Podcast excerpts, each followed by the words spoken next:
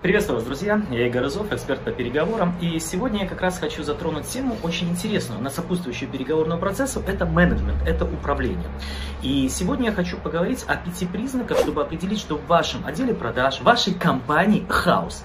И для чего я это делаю? Потому что, знаете, многие люди пытаются управлять, знаете, по принципу тушим пожары. Мы, вот что-то случается, мы хватаем э, огнетушитель, начинаем э, тушить, исправляем, одно лечим, одно калечим и побежали вперед. Для того, чтобы определить хаос у вас или порядок, нужно понимать, что такое порядок.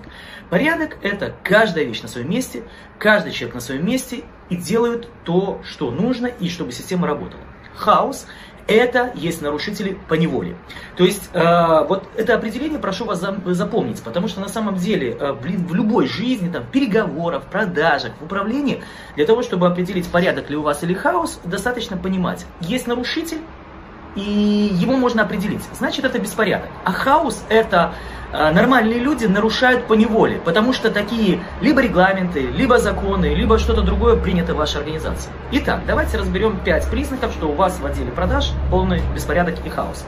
Э, дезорганизация, точнее, не беспорядок, а дезорганизация и хаос. Первое – это э, систематическое невыполнение планов. Что это значит? Если идет систематическое невыполнение планов всем отделам продаж, значит у вас планы недосягаемы. Часто ошибка людей. Часто люди делают ошибку, а руководители выставляют те планы, которые достичь невозможно и говорят, да ладно, нормально, недовыполнят, а лучше выполнят, мы их там это, и вот пускай они будут. Если у вас в компании э, есть такая штука, то есть планы, которые вы выставляете, невыполнимы, это первое, что идет к хаосу. Поэтому планы должны быть достижимые, тогда это будут планы, цели, тогда люди будут рваться, тогда они будут иметь возможность. Если они недостижимые, ну, они ведут, я уже сказал, к чему. А, бесконечное совещание – это второй признак того, что у вас хаос в отделе продаж.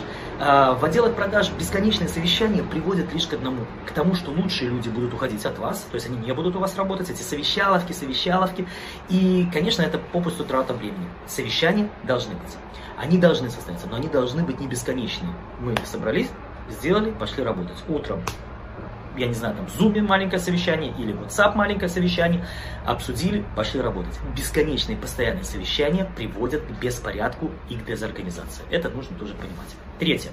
Куча бумажек и куча отчетов.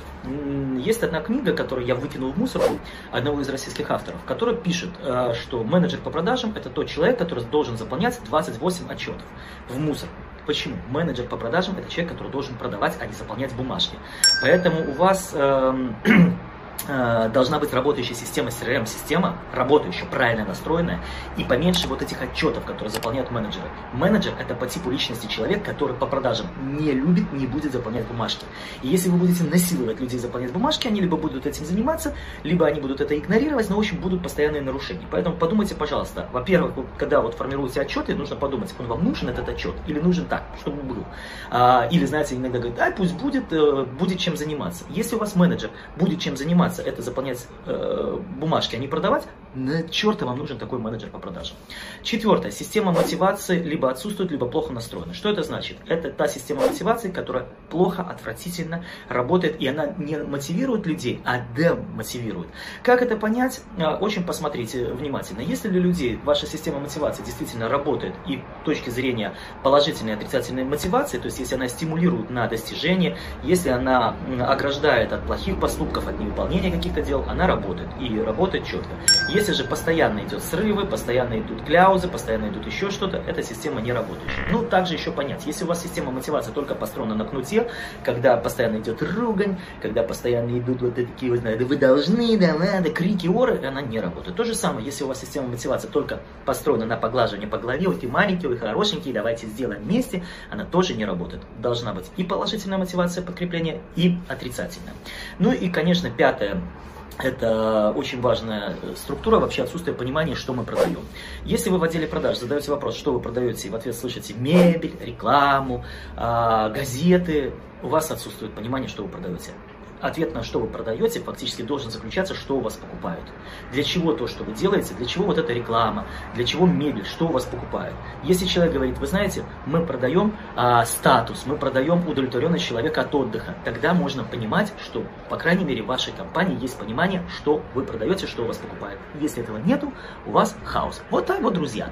А теперь я сделаю одну штуку, один подарок, который поможет вам перейти от хаоса к порядку.